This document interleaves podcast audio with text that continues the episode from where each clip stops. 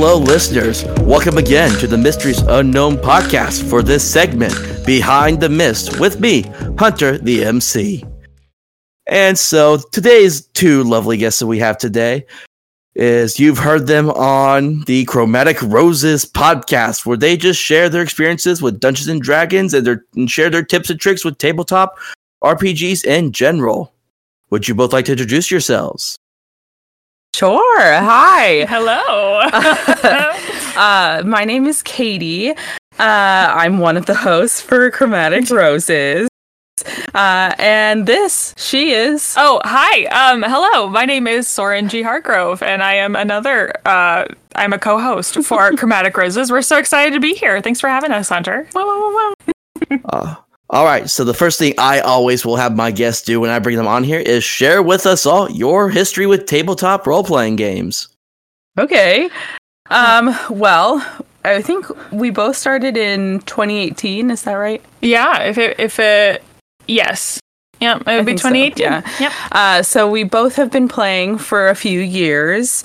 Um, I think we said like between the two of us, like fish campaigns each. You could probably say five. Some at five, yeah, We're in yeah. there. Uh, mostly D and D. Mhm, We haven't mhm. done a lot of other systems, um, but Not yeah, opposed to them. We've Right. definitely just played a lot of uh, D and D, specifically like Five E. Yep. And um, but Catie and I both also play plenty of like video games that are also like RPG leaning, Mm-hmm. and um, I mean other video games, but we're mainly talking about D and D and Yep, TTRPGs right, today. exactly. Yeah. Um, but yeah, we've yes been playing for about five years.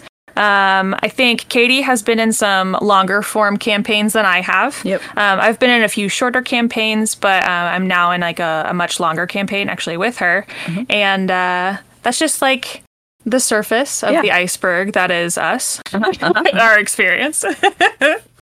The iceberg that the ship may soon hit at one point. Who knows? yeah, yeah, you got it.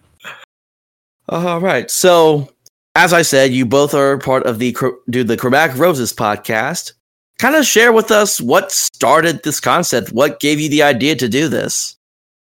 this is Catie's favorite thing to talk about. Well, let me tell you. Um, okay, so I was talking with my dad. Hi, dad. Um, just like a nerdy guy who likes computers and all that kind of stuff. His whole job is computers, so you know. Um, and I was talking about just like not loving my job, wanting other things to do, not being sure what those other things would be. And um, he mentioned he also plays TTRPGs, and we talk about like my game and his games when we when we chat. And he just mentioned like, "Hey, your table is dominantly female, and that is unique." and that could be something you could talk about on you know say a podcast. Um and i was like oh and i like i honestly had never thought about it that way. Like i hadn't looked at our group and said wow look at all these ladies. It's it was like just like kind of inherent i guess. And so when he mentioned that i was like oh wow yeah we are mostly ladies. That's crazy.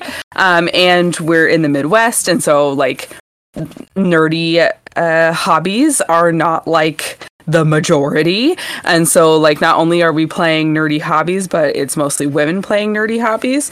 Um, and yeah, so I then looked to my uh, table and I was like, out of these women, who wants to do a podcast with me? And I knew it was going to be Soren, so I cornered her at a local coffee shop and said, let's start a podcast. She said podcast now, and I said expand, and she said uh uh um, so I I couldn't refuse. Um, but yeah, that that is the that that is how she became. And why the name Chromatic Roses? How'd y'all come up with that? Uh, this was such a it was a we had a couple of very like painstaking um like brainstorm m- like marketing like type nights where we were like okay we got to make a logo we got to think about what we're even going to call ourselves like what the what do we do and um my husband TJ was hanging out with us that day. I think Sam popped in and out Mm-hmm. that day that we were. I think we were just in your living room Yep, yep. processing different things, and we were like, "Ah, it'd be really cool if we could like find a magic item that like was from D and D that we could utilize in the title to make it fun. We uh, please please tell him what the original title of the podcast was going to be. I give him full credit, but it was uh, I married my DM or something like that. yes, yep, Um, because we both have. because we both have. both yeah. have. And uh, like we also I don't know. I so I got the book before even having this idea. I got the book uh, "Everybody Has a Podcast Except You" by the McElroy brothers. Yes. and uh, I read that now that I was like conceiving a podcast. and uh, uh, one of the things that they recommend is taking whatever name you've got and like plugging that into socials and um, like even Spotify and just seeing if that name already exists in the landscape of the topic you're talking about. Yeah. And so we like plugged I married my DM in.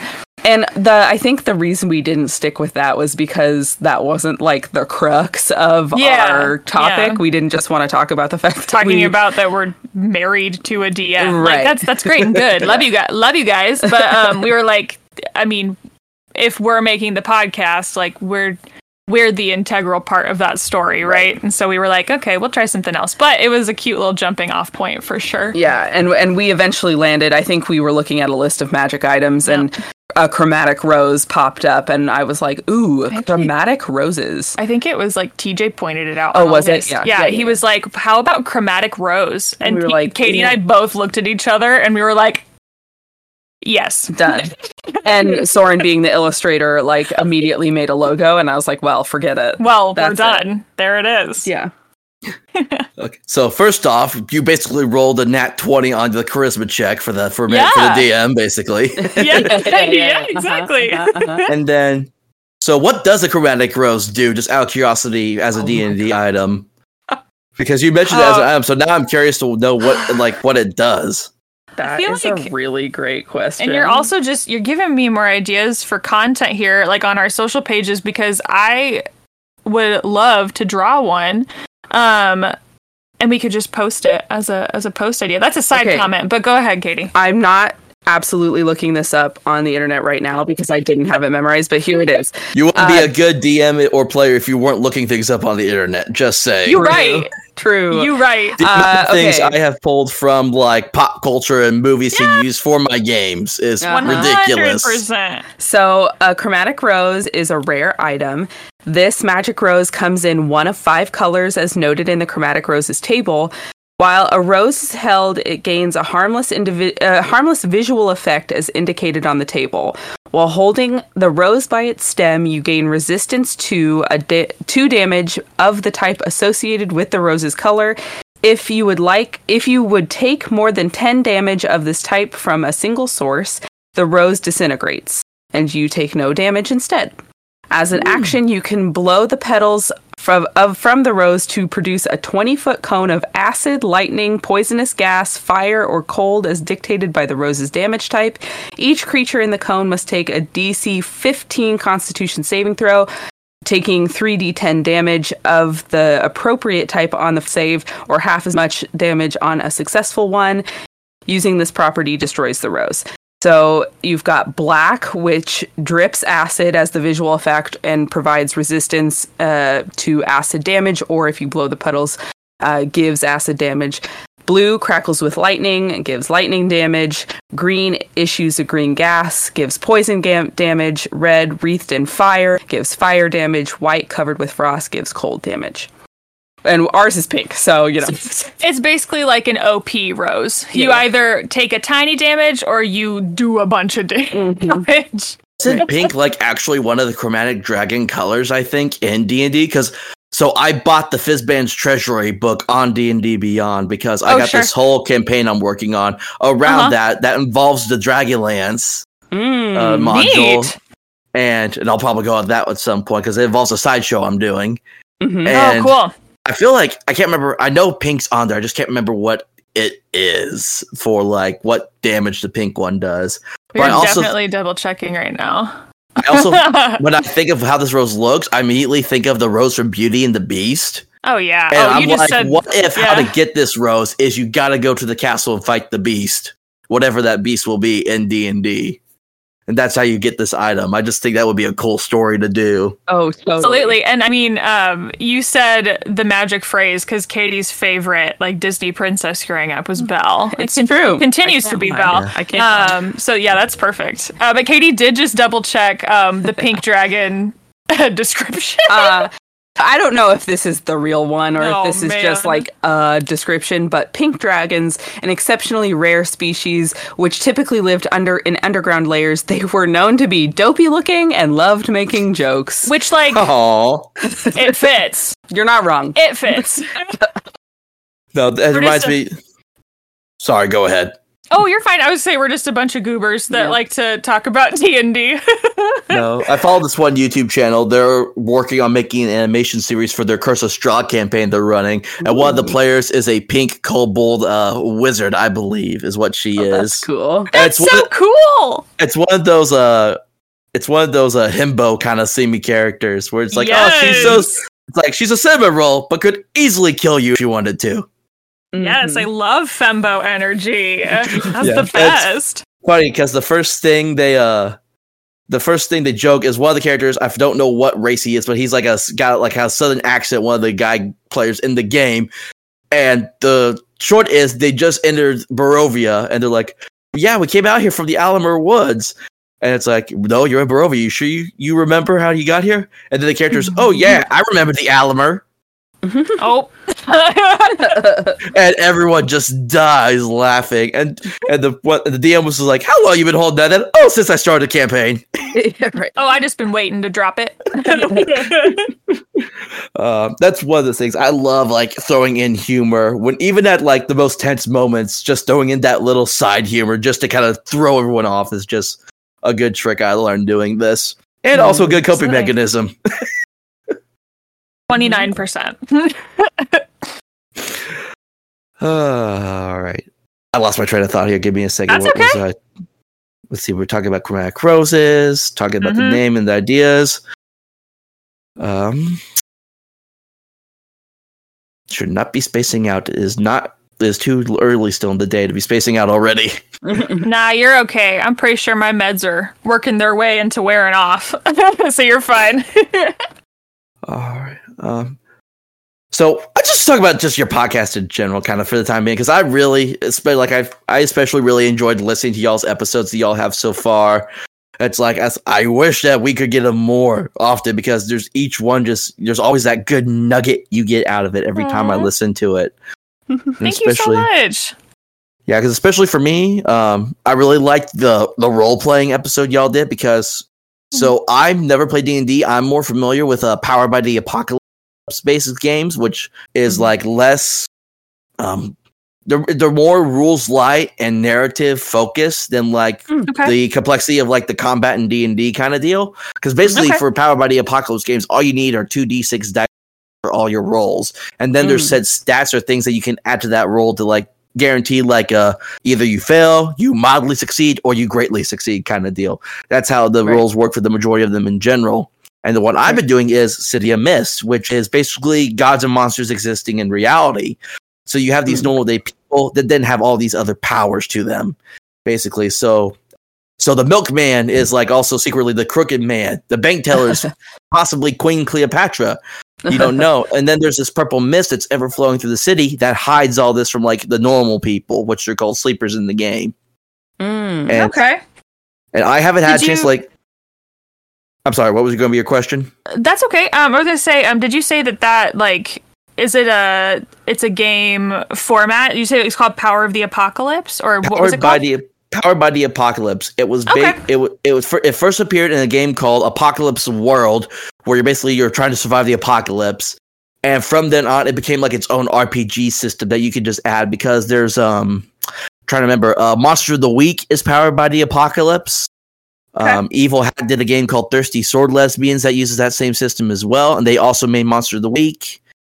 Um, there's a few of them out there that are powered by the apocalypse based games. Like there's a Masks, which is a superhero based one, and I know there's a few there's a few others out there that I can't quite think of at the top of my head. And then City of Mist is one, and basically, yeah, all you need two d six dice. You have like set moves you can do, like if you're trying to persuade someone, do this. If you're trying to attack someone, do this kind of deal. But like, I, but like I was saying, uh, Power by the Apocalypse, those games focus more on the role playing aspect, which is what really got me into doing what I'm doing now. Is just because of, uh, especially when I was listening, listened was listening to Calamity with Brennan Lee Mulligan, how that style that he narrates in, Mm. And- yeah. and that was the first time I actually ever listened to anything Critical Role related. Because like I was Ugh. familiar with them, I knew Mhm. of Dungeons and Dragons, but I just never got caught up into it. Yeah. Mhm. And then I started running City of Mist Games before I started a podcast. Now I listen to Calamity, and that was the kind of the nail in the coffin. Like, yeah, I'm going to start doing a podcast now. And then, even though I made my podcast was not D and D related, I it got thrown into that community as of D and D and all that. So Right. everyone that follows me or that I talk to has base is like a D and D podcaster or plays D and D. But I've but it's like I've definitely found like other like tabletop games to listen to because a lot of people when you talk to a lot of people now these days, people are actually kind of focusing more on other tabletop games to get to play and all that, especially with the wonderful company that WotC is starting to turn out. So Yeah, yeah. Oh yeah. You were saying uh, that Calamity was one of the was like your like stepping stone into Mm-hmm. Critical Role and, and Dimension Twenty and whatnot. Um, and I was just thinking like, what a lovely intro. I thought you that also. served Brennan Lee Mulligan in his finest form, and he did such a great job with that campaign. And it was it was an absolute delight to watch and experience. So I'm really glad. Did you enjoy it? I know that like it still helped encourage you to do your podcast, but like. Did it get I- you excited? I did not even pause for a single minute when each episode was done. Like I was because my job I work at, I'm basically working by myself, just loading trailers. So I just Mhm. plug in the earphone and I just Yeah. listen to whatever podcast I'm listening to. And I think like two of the episodes that I already dropped when I started listening to it, I think. and Nice. I was just hooked. Yeah. And Yeah. that last episode, like I because I was still listening because I was it was towards the end of my shift when I was listening to it, and I was still listening to it on the way home. I was tearing up with the at the ending of that Mhm. session Yes. because Yep. because we're all in inlaid with the idea that the that ev- that the heroes will win at the end of the day, and that was not the case for this party Well, especially because it. Sorry, I was just gonna say Good. real quick because it's tied into the ro- the lore of their current Critical Role games that are going on as well. So it's Mhm. like, so it's like, and me, I w- didn't know about that, so I was not expecting that ending to happen.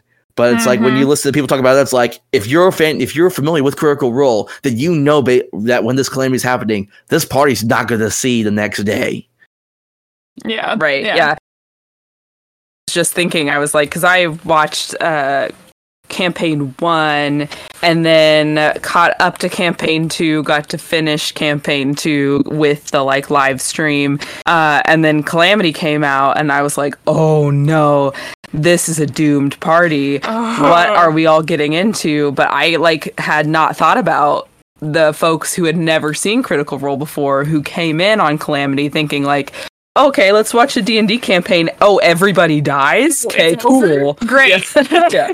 uh yeah but i my favorite i think section of calamity um was i mean they're all great so take that with a grain of salt but my uh, my extra favorite is uh the like bullet time when they're like an hour into the campaign and lou goes we're still only one second One in in, Yeah. right? Oh, okay. So the thing that sold this thing for me overall when when Asmodeus enters, and it's that Mhm. scene with him and I forget the paladin's name right off the top of my head, but that was like one of my favorite characters was the paladin yeah and it's like- Xerxes. yes. Yeah. Xerxes. Yes, it's like you're here among all these people, thinking you're the most humble. Who is the most proud man here? Oof. yeah Oof, I oof, have oof. This. I've seen artwork of this. It's my favorite quote. To reach down a hand to someone, they have to be beneath you and not beneath nobody. Oh my gosh. Yeah. Ugh, Brennan Lee I feel like I got got, like little bits of chills just because I'm thinking about like that that dialogue exchange and it the like vibe rocked change you. that Brennan is able to achieve of like talking in this very like kind of light, almost lilty tone, Pithy. and then like punch it in with that Yeah. like a skrelt of sorts. It's Yeah. just like oh. That's a huge testament to him. I, as much as I love him as a like a, a DM and a D and D type person, um, his like foundation is in theater and is in like improv Yep. theater. So like his ability, even if he had that whole like conversation planned out, like all line for line, what he was going to do, his choices as an actor really sell a lot of his DM decisions, and it it shows. It's like- and also like, and you know, it goes down with like, I think I know what's wrong. You're trying to atone for me, and I didn't do anything wrong. Yeah. Ooh, the that- shivers that went down my spine. Uh-huh. Yeah, down everyone's. Jeez. Mhm. And what's great, so there's a YouTuber out there. I'll have to share this with you maybe later. Uh, what he did, he Mhm. took clips of that scene and then he added in like effects for like magic. And then for that scene with Asmodeus, he actually like Mhm. changed Brennan Lee's voice to have like that demonic kind of voice Ooh. change, Mhm. Yeah. which kind of just adds in the more aspect of like if this was happening, this is kind of how it would sound. So, Absolutely. Oh yeah, it's like this is not who you are. Who am I? Mm. Oh, that was just that was what sold it for me was that scene with the tree of with spoiler alert, the tree of names, and it's Uh-huh. Yeah. turning down, and you just see probably this like nine foot tall demon god just burst out through, Mm-hmm. and whew. yeah, and that was really what sold it for me. And I hadn't even watched Adventure 20 either at the time this happened. I just seen the clips and I knew who Brennan Oh, Lee sure. was. So I'm like, so I saw this that oh Brennan Lee's doing this game for Critical Role. I'm like, I'll listen to it, see what happens. And my jaw drop is just dropped the entire time. Yeah, they're crazy over there. Those two, those two uh, uh, pieces of media are just powerhouses, and I could Yeah. consume their stuff all day long. Oh, and we um, spoiler alert because I have I almost forgot. They didn't all die. One survived, just barely True. escaping. And It's Right, true. right. and all the characters too, like with their own stories. Like you had Sam and Arabia, is that her name? Aabria. Aabria. Yeah. Uh, how they played like the divorced couple, how they just made Uh-huh. that like such a joy to listen to. You had um Marisha's character who had like was like this Mhm. high powerful wizard with all these secrets.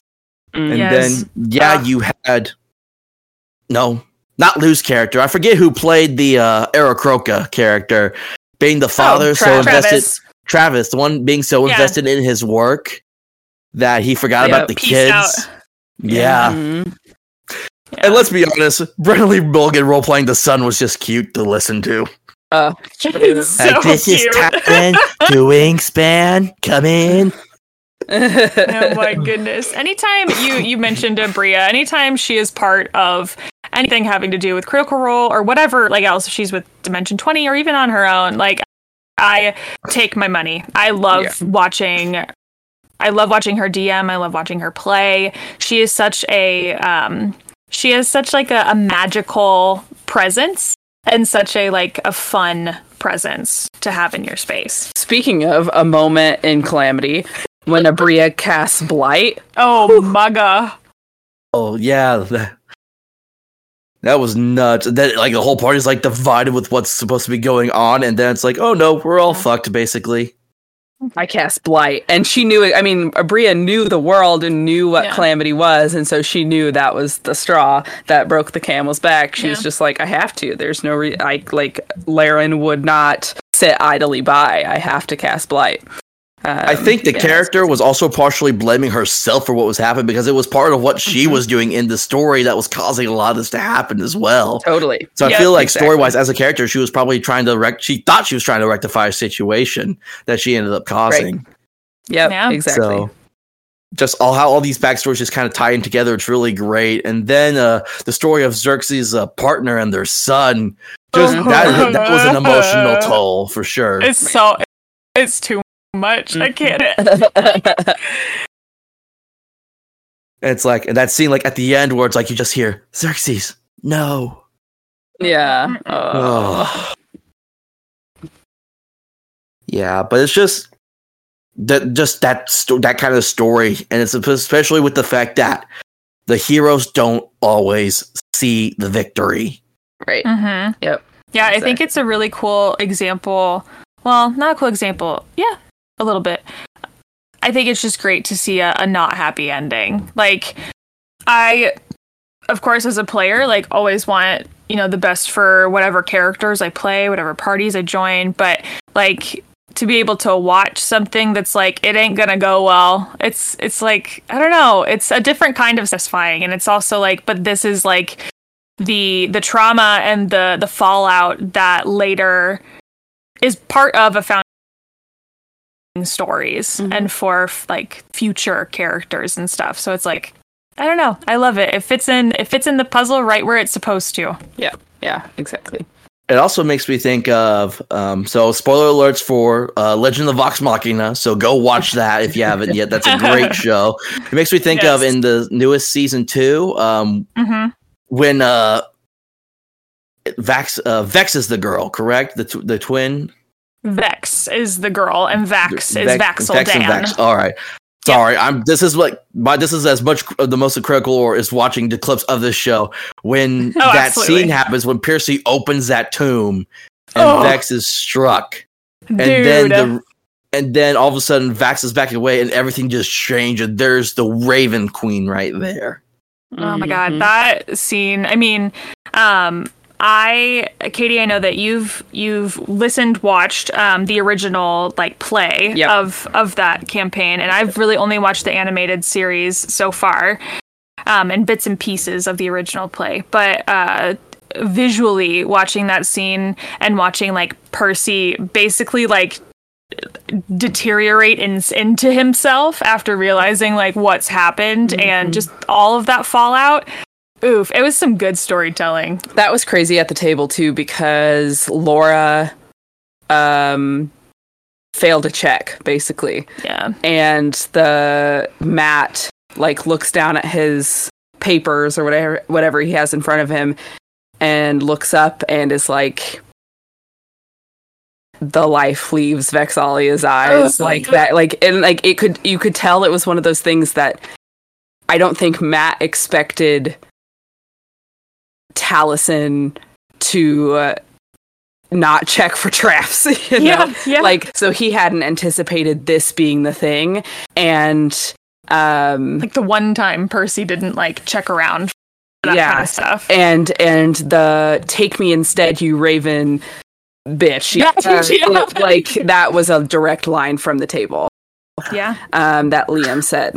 So it just like whew, it was crazy to watch there and it was crazy to relive in animation. And it's so so exciting and cool to see how big yes like how big critical role has become but to see the um, translation essentially going from that actual play to being animated and how much of it was able to just come along for the ride with the animated series. Like like catie just said that take me instead um, that line coming straight from the table and then like the animators doing such a service like to the scene and the i mean it's so cool. Whoever gets to like be themselves or like be the character they originated like in an animated series when they're like playing d&d right. So like they were able everyone just they went all in. Mm-hmm. they went for it and everyone committed and it's it really really shows Oh, it makes yeah. me so excited.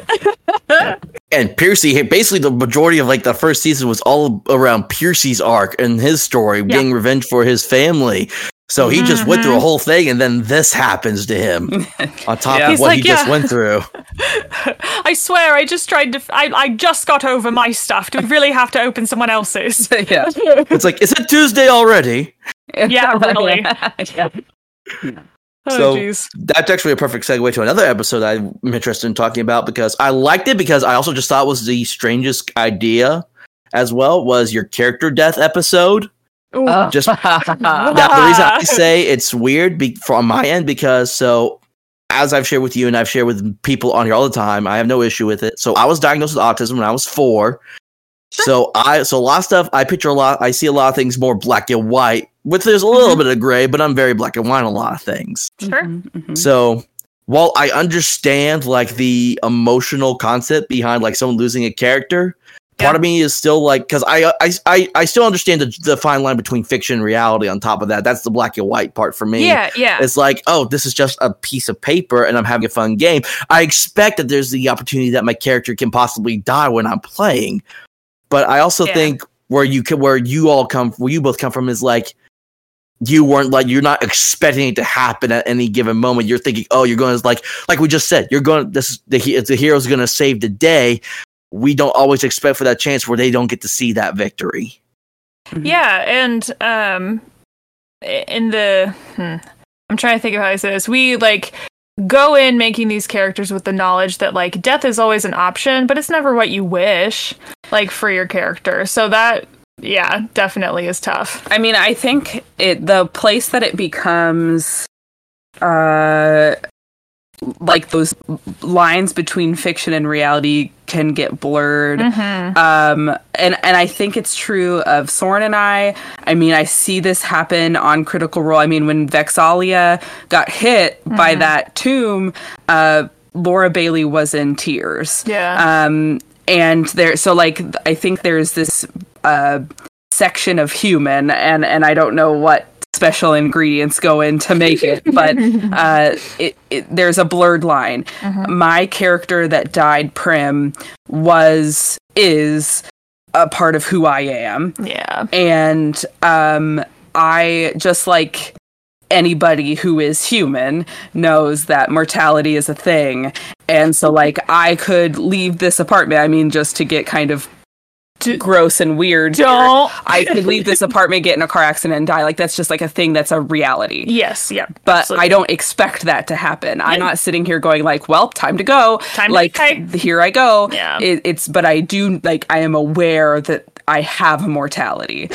um. So when right. When Prim and Valen situation like obviously they were in front of an archdevil. They knew that they had mortality all of these kinds of things. And in fact their mortality was described very clearly in front of them by this archdevil. Yeah. Here are your rules. Here's how this is going to go. If you make this decision and it's the wrong decision that's it for you. Bye. Um and i think catie as the character we kind of talked about this on that episode like Prim is her own being. Prim mm-hmm. is a mm-hmm. character that lives in my head and also outside of me. Separate I am not Prim, right? Yeah. But there is a piece of me that lives in Prim yeah. and vice versa. Mm-hmm. And Catie, the player, was watching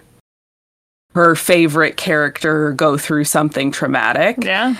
And was processing Prim's emotions, like improvis- improvisationally her emotions, uh, in real time. So like I was going through all of that as well as Catie then going like, no, my special little gal, I don't get to play her anymore. I worked so hard. yeah. And then also like a third layer of like, our friends are not going to be happy this occurred. Yeah, and good, I, yeah, good God, it's just like it's so meta. Mm-hmm. this is yeah. too meta. yeah.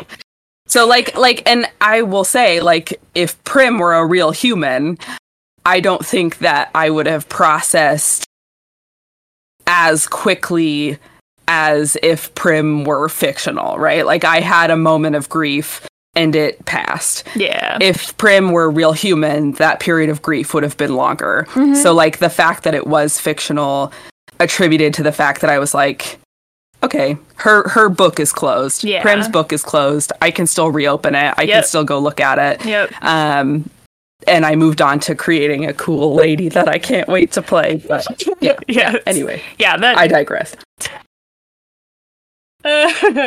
Yes. Yeah. So I think that's one thing that I also that I have to remind myself too is I mean I don't even do it purposely. Whenever I'm because I like to make characters on the side for just for fun, even though I'm probably never gonna play them because I'm a forever yeah, DM yeah. or GM. I still make characters on the side, and there's always I find I end up putting some aspect of something that either I've struggled with or something mm-hmm. some personal characteristics about me there's something mm-hmm. in this character that like I can relate to that make just makes me feel more closer when I'm like role playing, and even with some of my NPCs I've done sometimes. It's yeah, just absolutely really crazy. Okay, so like so in my newest one shot I did, it's called Lies and Leprechauns. And I'm going to put spoiler alert on this now if people listen to this, but I'm probably going to release this episode after the third part, so it won't be as much of a spoiler then. So, see, I kind of I tricked my players. I made them believe, oh, there's this. I basically so basically that was that whole one shot was based around like the Leprechaun films, those horror films where you have Oh, the killer gotcha. leprechaun. Uh, And so I had this I had this little killer leprechaun going around killing people in the city. Well, it turns out this leper this killer leprechaun is tied into this big conspiracy theory. And then there's this one guy that oh they thought was a friend. Turns out he's a he's a kind of like an anti-hero enemy. And I based him around the Death Wolf from the new Puss in Boots movie. But the whole That's I- excellent. and the whole idea basically what he was he looks like bigby from the wolf among us and he's and his mythos that's in him and he he's fenrir the norse wolf oh, okay. the bringer Yes, of ragnarok because i still Yeah. want to deal with that death aspect but i didn't want to be like oh he's just a grim reaper but i wanted to stick with that wolf so i thought fenrir bringer uh, bringer of ragnarok that will destroy the gods mhm. and so, but my thing with him was the reason that he's doing what this character NPC is doing was doing is he sees the corruption and feels like nothing is being done about it. So he's taking it into his own hands. And even Mm. though he's taking care of it, innocent people are getting hurt Yeah. in the process. So it's basically like it's like blind justice that he doesn't care who's getting hurt as long as the corruption is weeded out. Kind of Hmm, deal. Interesting. Yeah, that's really interesting. Yeah, and so just because I kind of, I kind of, like I said, part of that was like I see all this stuff was going around, and it's like if only I could do something about it, kind of deal. Right. So I Yeah. kind of threw, threw that in there, and then I made a character. There's a uh, this was based off uh, another podcast I listened to, and they did a uh, show around the game Legend of the Five Rings, which is uh, samurais during feudal Japan Okay. Mhm. Yeah. and and what they did was they were sam they were sam they were students trying to become samurais and it just went on this journey of like self-discovery and like becoming like adulthood type stuff and Yep. i created a character for it but this character struggled with a lot of anger issues Okay. to where- Yeah. to where it affected like it basically was like he didn't care about the honor that like he was supposed to show people as it's like he only had him and him and his own honor for himself that was all he cared about kind of deal Gotcha. So yeah. That's so really neat.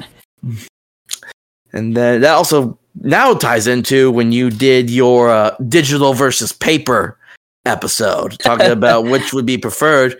And we actually this was something we discussed. Uh, I think it was was it you, Catie, that said you like to draw as you're playing. That's Soren. That's me. Soren, Soren. yes. Yeah. Yes. Yeah. And- I um super prefer to draw and write and all that jazz. Yeah, but it was the when you what you had said on the podcast was you're picturing things as you're playing this game and you're drawing it into on this paper because it's how your Yeah. visual it helps you to visualize. Whereas with my autism, the phrase that I that the phrase is we think in pictures, not in words. So as Yeah. I'm like listening to someone talk role like narrating as I'm reading a book. This there's a Mhm. movie I basically describe just playing in my head, and I'm like seeing all this happen. And I think that's Yeah. why I go more towards like the narrative role playing aspect Yeah. of tabletop games and like focusing on combat because Yeah.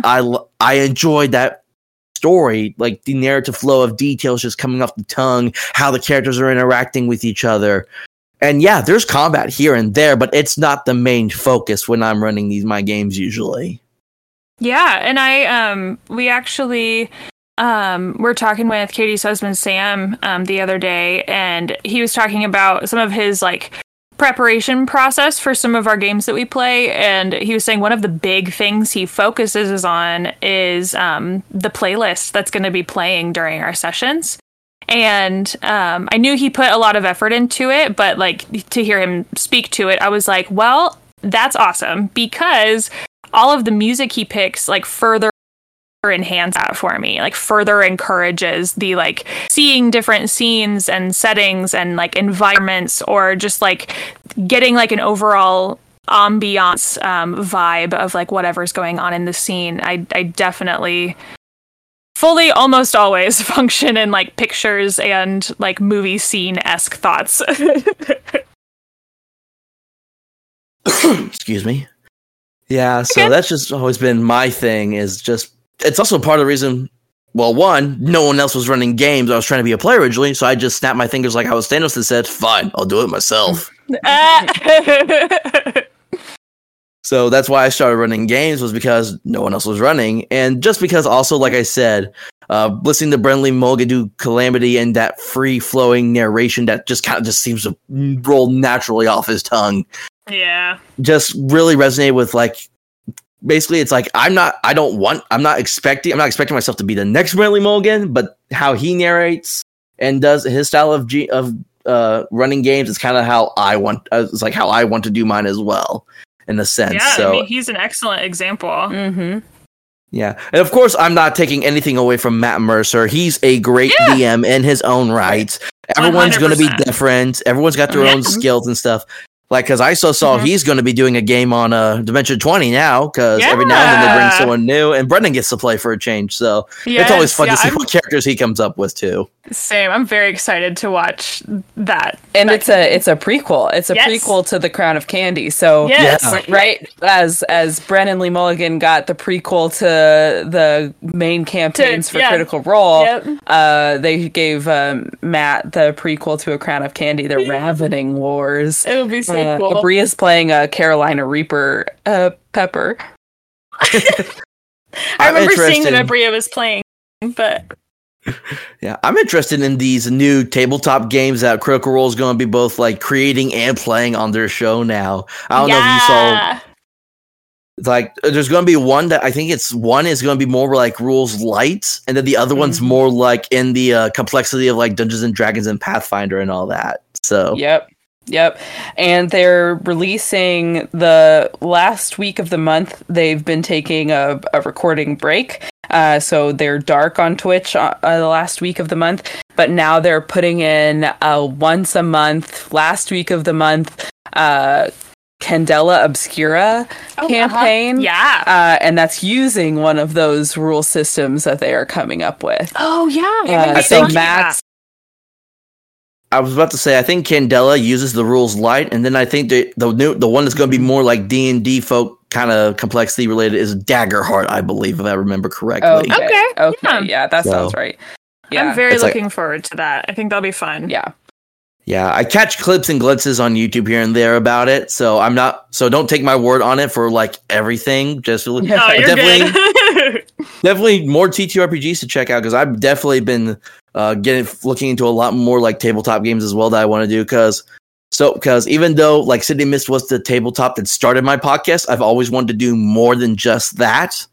Mm-hmm. And so, like I, so there's going to be other like kind of rules like games I'm going to run on my podcast. I'm possibly going to do uh, games for other podcasts, and then I'm also so I'm going to start a sideshow, and it's called I don't know how to DM because the, the original intention was I've never run a game of Dungeons and Dragons before, so it's the first time dungeon master Sure. running games. But then I just I'm switching it up now because WotC is doing their shenanigans once again. Uh-huh. And I became a creative partner with a independent TTRPG company called Vindicate Entertainment, and they have one called Other Worlds. And this guy, hmm. and what, and what this guy did was he was spited basically at one point by Wizards of the Coast. They tried to come after him for a card game he created, so he created a conversion document to convert five e games to his Other Worlds game. oh jeez. nice. So I'm going to That's take the. D and D modules and I'm converting them over to the other worlds because I have because here's the idea I got, and this was based off two podcasts I listened to. Take Dragonlance, throw it into outer space. Oh, that's cool. So I also got Spelljammer, and I'm going to kind of throw in aspects from that as well. I'm combining it with Dragonlance to make that's really like a, really cool. what, what the current name is the Starlance Saga. Ooh. Cool. Um, now that's very cool. I don't know why I said kind of cool. Um, TJ, my husband has been super into a bunch of the Spelljammer content, and I think it's so interesting.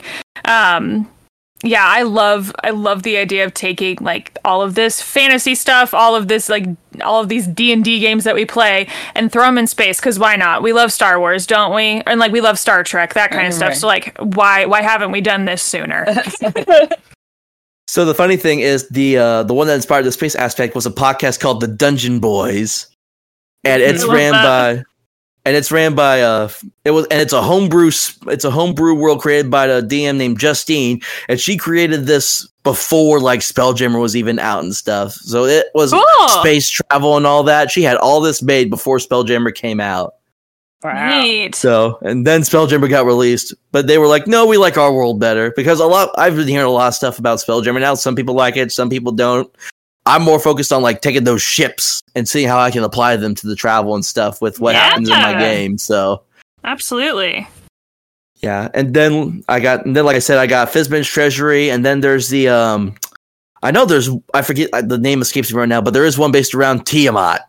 There's a module around Mm. that, and I'm gonna, that's gonna be kind of like uh the sequel part of the campaign at one point, at some point. Neat. Yeah, it's, it's just all this. Was looking at all this stuff, and then just listening to the podcast I listened to that inspired me to get into Dragonlance. It's like they're more like they're very comedy focused. It's the way I describe it. It's like the, one of the players is like the single dad, and he's trying to wrangle his four like adopted children together the entire time. Is what the party is like. Yeah. Uh-huh. It's like herding Yeah, that's- cats. Yeah, it's the running joke of the game. It's hysterical. They actually they just went through a uh the character didn't die, but they lost a party member. Like they, he just like he Uh. dis like he disappeared from that plane and went to another plane Uh, during this oh, big yes. fight. And, and yeah, definitely when that scene happened, it was just like, wait a minute, what? Right. yeah. Like I felt that at some level, like threw me, which threw me off. You're like, wait a second. I don't normally. Th- no, no.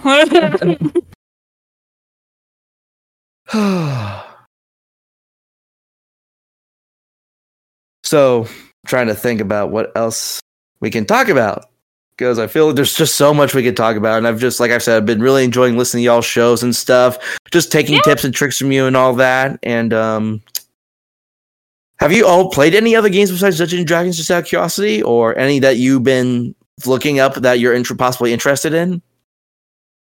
Uh, so I think I, I mean, both of us, I'd say we both dominantly have only, only played on the DT, uh, D and D like format, but um, I have been interested in just like understanding more about like Pathfinder.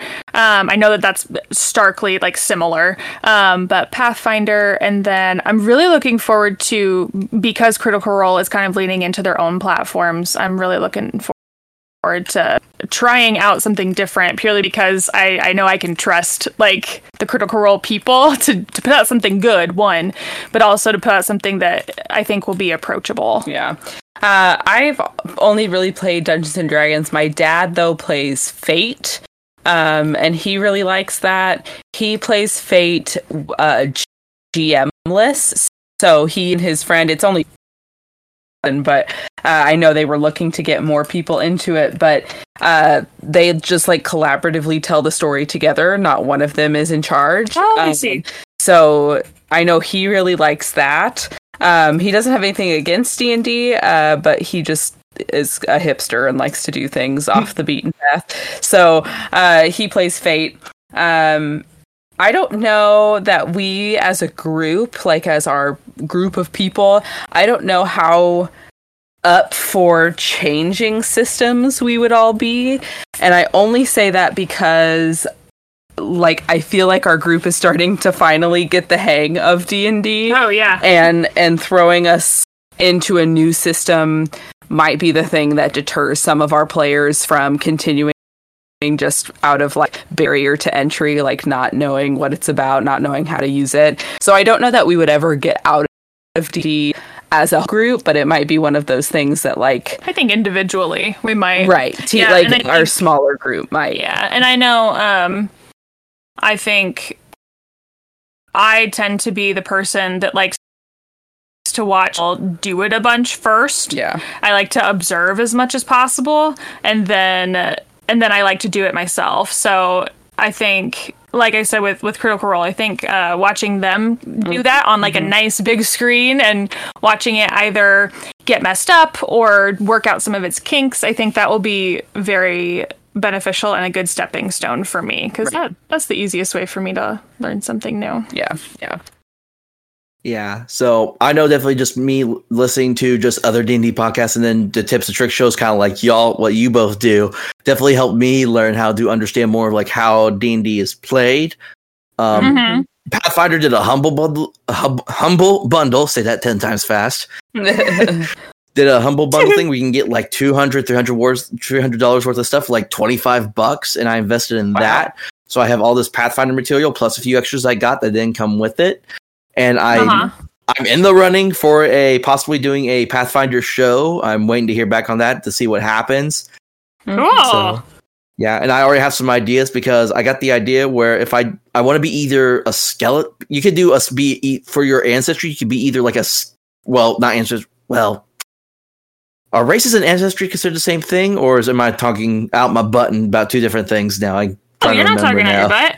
Um, Okay. I think I think it can just depend. So like race could probably be more applicable to literally what color is your skin and and or like what dang, it can't even like necessarily be country that you're born in. Like it really can be like are you humanoid? Are you a like are you snake type person? Like but ancestry could definitely lean into like were you brought into a family that wasn't your own growing up? Were you an orphan, Mm. but you grew up in nobility? Um, but on character sheets, it usually says something like because of your Fey ancestry. I, I think I think it just dep- like it depends on the system you're playing. that that's completely fair. yeah, I th- I think D and D they use race and ancestry, uh, like Soren was describing it. Yeah. Race being, do you look like a snake? Yes or no? Like, Yes. uh, and then ancestry being like, uh,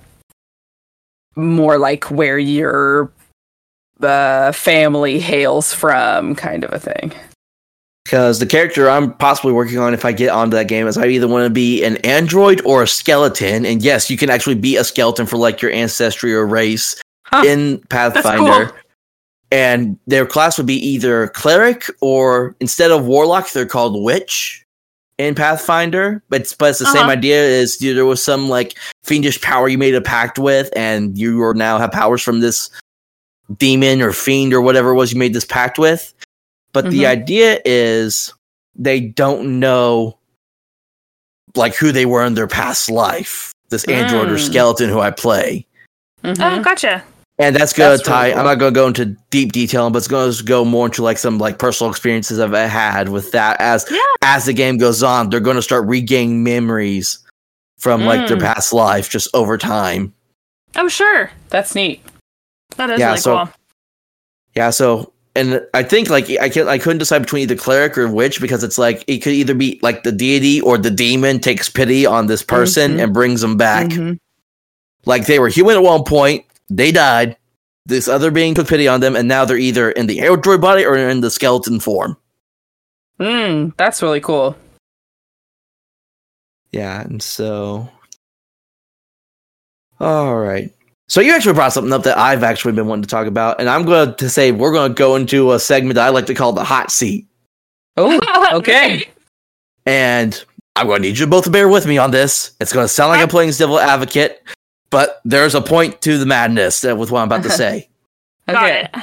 So, in your latest episode, the why did we make why did we do this show? Basically, and you kind of mentioned it on here earlier at the beginning. You were talking, you talked, you mentioned about like Dungeons Dragons tabletop RPGs being like male dominated. yeah, yeah. Now, I would say from a how what kind of people play the game perspective, I would agree.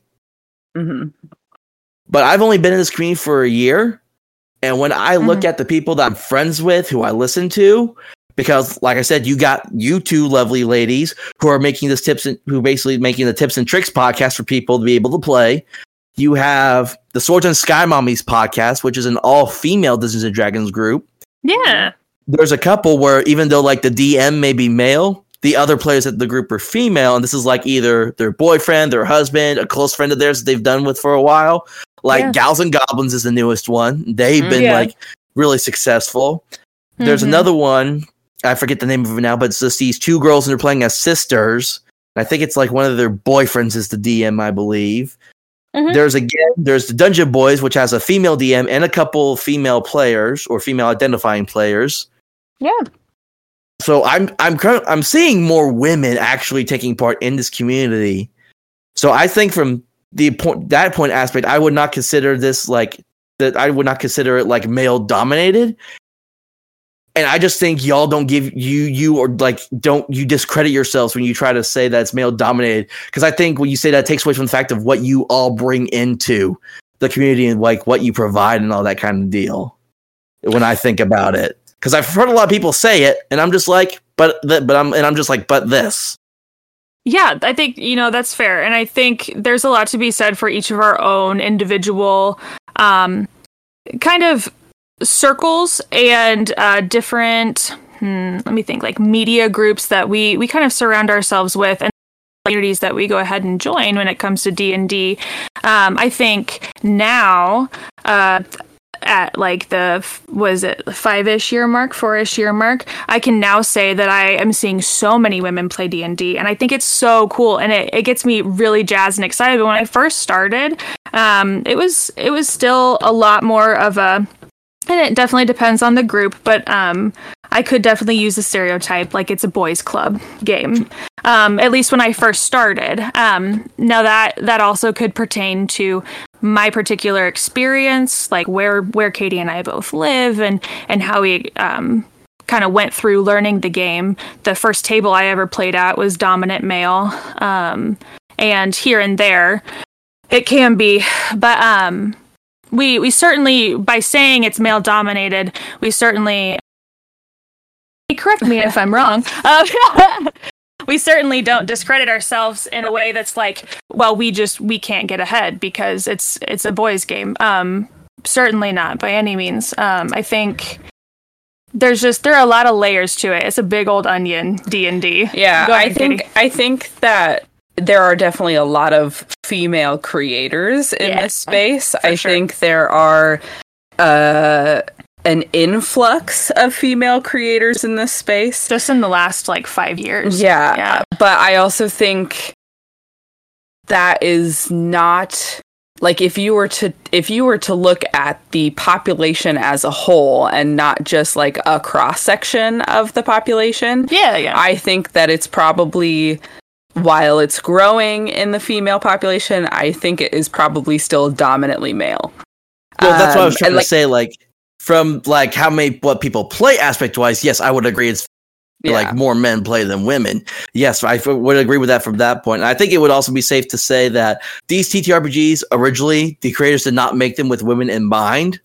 I believe Yeah. that Yeah, it sure. was as we progressed with time. I think people just found a way to make them more appealing to various players in general, Right. and that's why Yeah. we now see this influx of like now we have more female creators and more uh like however they ident- however people want to wish to identify because we are inclusive here Yes, as yes, however they want to play yes as yeah. well so everyone's like people like if they don't like the, how this game homebrew it to make your own kind of deal so yeah yeah it's like I do agree. I just feel like when people say like male dominated, it's like I think people usually say with aspects of like, oh, only males. People try to say like, oh, the males control everything and only males can play, which I'm like, no, that's not the case as much now these days. I think. Yeah, I think, and I think the tide is changing. I think that that is becoming less and less of a of a true statement. Um, it's more so becoming like a lukewarm statement these days. I feel like, which, um, you know, power to it. Like I'm I'm happy for that to become more of a thing for more women to take up the mantle and either DM or play more or create content. Um, it's it's a delight to see. I but I also think in that like I agree. First of all, Yes, step on. one, I agree.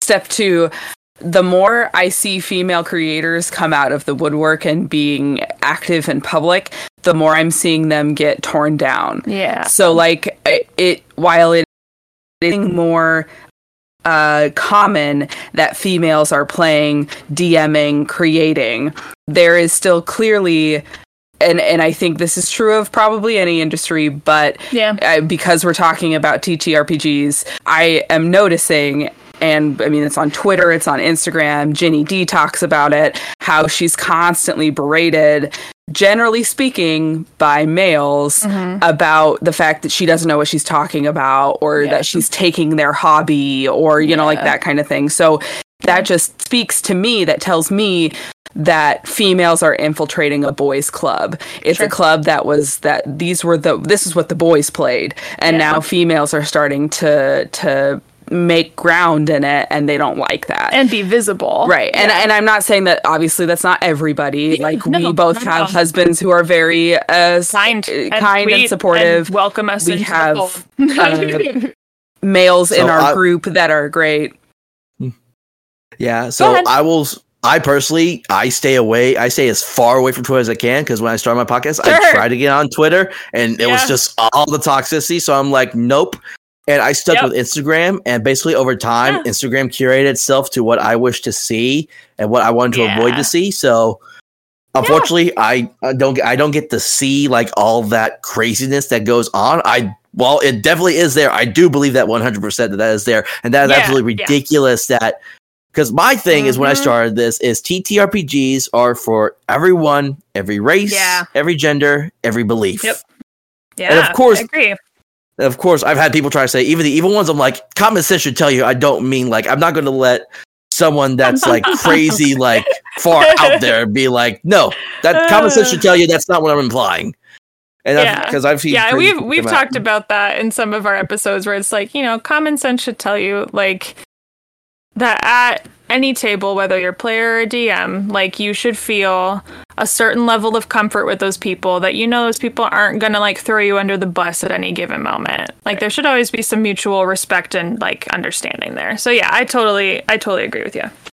Yeah, and then kind of like in the similar way that y'all were talking about, like when we see the female creators come in, and then they're talking, and you just as like the basically, yeah, they're infiltrating the the what used to be the boys' club. It's kind of like that I'm seeing now with uh, people leaving Dungeons and Dragons with all the WotC catastrophe, but and but they're bringing their kind of selves over to other TTRPG communities, and they're it's kind of they're not really changing who they are. They're bringing that craziness they had over there over to us, and I see it a Mhm. lot especially in the city of Mm. Mist currently. I'm starting to see it there, and it's just like the um, gatekeeping, especially, Yeah. is ridiculous.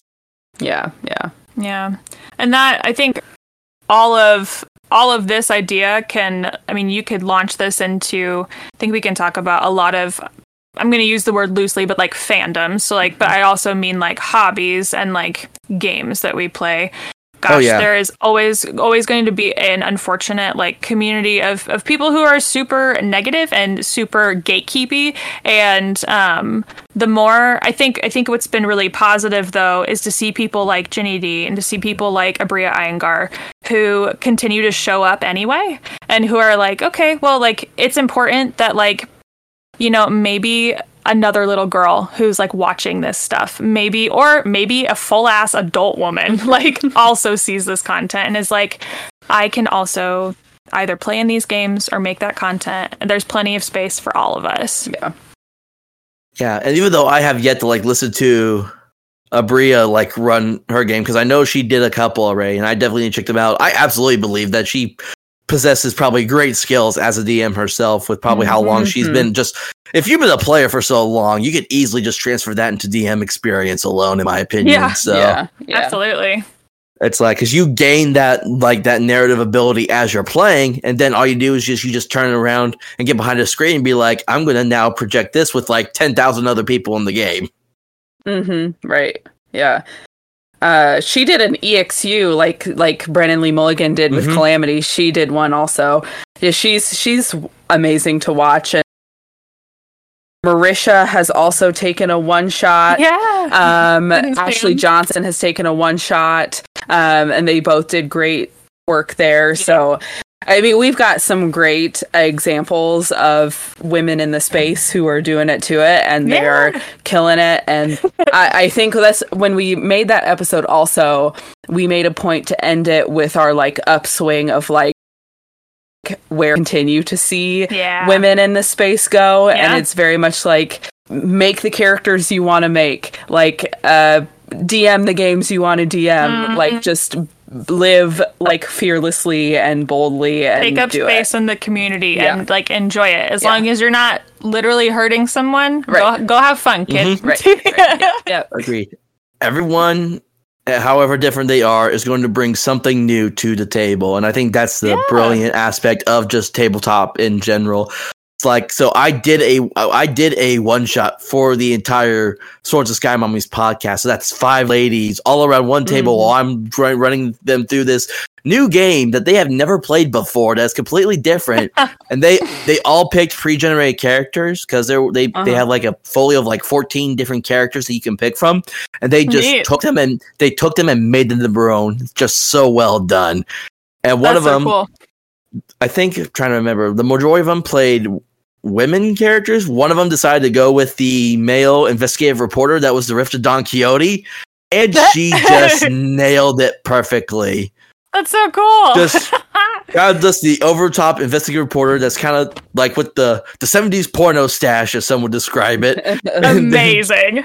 and just was like literally the, the opening scene he, this character is giving a speech to himself and it's like lance you're the best reporter and you look sexy while you're doing it kind of deal she just she went just balls to the wall with it and it was amazing That's so great. it was just really great this that was really fun and the story was great because basically what I did was I recreated the Ides of March incident in like modern day with like see Oh. the death of Caesar and all that. So Yeah. That sounds really fun. yeah. Oh yeah, and it was also really fun because I think like I don't forget how many of them were actually teachers. So the history, so the history buffs, they immediately realized what was going on, and I was not expecting it. So Oh, I'm really? like, yeah. So I'm like, oh, they were already kind of figuring out what's going on. Okay. they were metagaming basically without letting it affect the game, so it was, it was Right, still right. fun. So That's awesome. That's really funny. Yeah. but yeah, like I said, I think you both like I can't stress it enough how much I enjoy listening to y'all when y'all do these tips and tricks things and just what you both bring to the community alone is just really great. And I enjoy listening to your episodes whenever you do release them. So Thank you. Thank you. Yeah, we Yeah. um we're I mean, this is one of our recording days, so we've got a couple more episodes banked and ready to rock. Um, but yeah, it's it's a ton of fun for us, and I'm, I've particularly been enjoying. We have a little segment we like to call the Creation Station, where we build out a character for the listeners, um, and that's just been a really fun. Just like uh, what's going on right now with us. That's been really cool to dig into. Yeah, yeah. one thing I just completely remembered that I should have asked y'all before we started this. Do you have that roll table on hand? Which roll The one that y'all like the, the Oh, I'll just pick one at random and let's just have some fun with it. Let's just do a roll table because I really you enjoy that part of the show. Though, yeah, I meant I should have said that before we started. I apologize. It slipped my mind that I just remembered it when y'all were talking about Creation Station. So Oh, that's okay. Do you mean a roll table like for building a character or for asking like a question? No, for the ones you do for asking the ones you do for asking questions. That Y'all just do the, the fun random question thing. Yeah. Yeah, yeah. One second. Let's see if we can pull that up. TJ will love that we're getting more use out of this list. Let me grab my uh I was gonna say, do you have awesome. dice? really awesome set of dice tray that I got from my Australian buddy. He actually like does go. laser grave wood stuff. And Wow. so actually let me get let me get my metal dice I bought. Yes, please. Nice, clunky, heavy. It's a heavy Oh. answer. Very heavy. I was surprised at how heavy it was when I pulled it out of the thing. Okay, so you get to pick. We've got four lists. We've got icebreakers. We've got current like faves. We've got would you rather's like with the D and D flavor, and would you rather's in real life. Let's have some fun. Let's do would you rather's in real life. Okay. Sweet. Okay. All right. Whenever you're ready. All right. I got a nine. Nine. Beautiful. A nine. Oh, I think it might start up there. No, that's eight. Oh, okay, my bad. Uh, okay. Would you rather Mm. be the absolute best at something that no one takes seriously, or be average at something well respected? Mm. Best, definitely best is something that no one takes seriously. Because it, yeah. it would just be one of those things where people would make fun of me for it. It's like, I don't care. I can still do it better than you. But I'm I'm still good at it. So honestly, I would. Oh goodness, there's a little bit of like ego play at work for me right now, and I'm like, I think I'd want to be average at something well respected, but then that might hurt. Yeah. And I'm already like, there are a bunch of like little hobbies that I have because ADHD, and um, I I tend to hyperfixate on them and become very good at them for a short period of time. Mm. So no one really ever takes all of my hobbies seriously, which is fine, totally warranted. I would rather be average at something well respected. to answer your question, Oh gosh, I don't know. I probably also average at something well respected, but I mean oh no, the absolute best though. yeah, like if Like, you are you are the creme de la creme de la Edgar. You wanna be the very best, like no Right. one ever was. like you're the Pokemon master of whatever thing it is you delight in, but Oh, no one God. takes it seriously. And that just brought a whole new set of emotions with the state of that uh, series now since they retired Ash. So Yeah. uh, I love Pokemon, so it's it's been a rough it's been a rough go. let's just do one more for laughs. Uh, I got 13 this time. Same chart. Okay, s- same chart, Okay. 13. Would you would you rather use a push lawnmower with a bar that's far too high or far too low? Mm. TJ. Uh, far too high. Get my back straightened out finally. There you go. Yeah, stretch stretch it out. Yeah, I think I'm also far too high. The idea of being hunched over mowing an entire lawn makes me want to die. No, thank you. Um, I'm so short that how low can it be really? How low can you go? How low can it go? And then we'll find What if it out was- how low I can go. Well, if it was like one of those like auto mo- robot mowers are out, but you have to like push that around instead without the handlebar. Yeah. You're just pushing behind it the entire time, like doing just like just army crawling on the ground, pushing it behind you in front of you. yeah, you have to like guide it to make it mow, Yeah, yeah. but it keeps getting off track. That'd be perfect. Hmm. All right. So I'm I'm starting to run out of things I want to talk about. Even though I want to keep going, I'm running out of ideas. Is there anything that either of you would like to talk about or ask about? Um, I I don't know. I mean, we've covered a ton, and Yeah. it's been it's been awesome talking with you. So Totally. thanks, thanks for inviting us on. Yeah, we really appreciate it. We've had a great time. Yeah, it's like again, it's like I'm really glad we got to do this. Um, it's funny that you both have Instagram, even though you're like hardly ever use it. So I'm finally glad we were able to somehow communicate to work this out. Yes, yeah, yeah. And I mean, I think we we uh, it it depends. Channel account, and then we have our own personal accounts. But good gosh, social media is a beast. Yeah, it's like I'm just I'm just so used to like being on Instagram because it's like, like I don't even have a Facebook page for it just because I didn't want to mess with making a Facebook page. I just have the Instagram Sure. account for my Yeah. uh, two shows that I'm doing, and so it's just easier that way. And it's like I talk to a lot of people, and it's easier to kind of coordinate things through because it's like you just Yeah. have one thing to do. So Yeah, yeah, absolutely.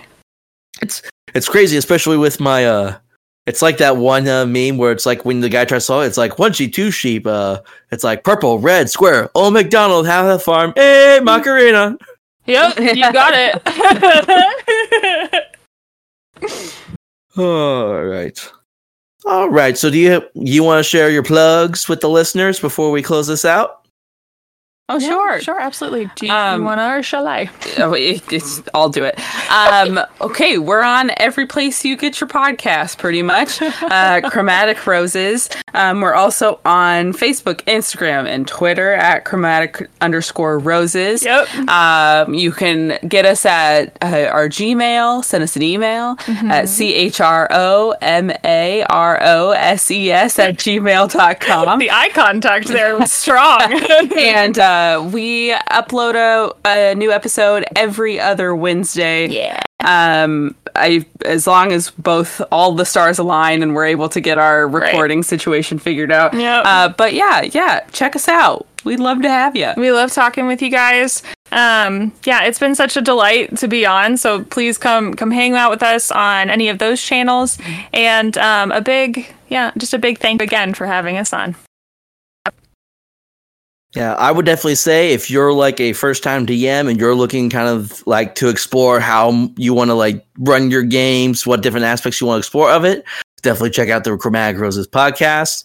They have good episodes that kind of cover like each individual thing for the most part, and there's only probably more to come. So I'm looking forward to hearing yeah. the rest of that as well. So yeah, yes, yeah, and um, just as a, a little side plug, we do have an episode coming up where we interview a DM. It's true. We yes. interviewed my husband just today. yeah, it's the husband. yes, it is indeed, and he had a lot of cool insight to share with us. So we learned a bunch. But I'm excited for everyone to get to listen to it. Yeah. All right, they nat twenty persuaded him to come onto the show. So sure did. Sure did. And as and as always, you can find me on Instagram at Mistunk Podcast, M I S T U N K Podcast. And if you just want to reach out and email, you can send me an email at mistunkpodcast at gmail.com. And by the time this episode comes out, if you have not yet, listen to my three part one shot of Lies and Leprechauns, which I did with the Fireside Dice D&D podcast. So make sure you check them out as well. Just a little plug right there for all my buddies.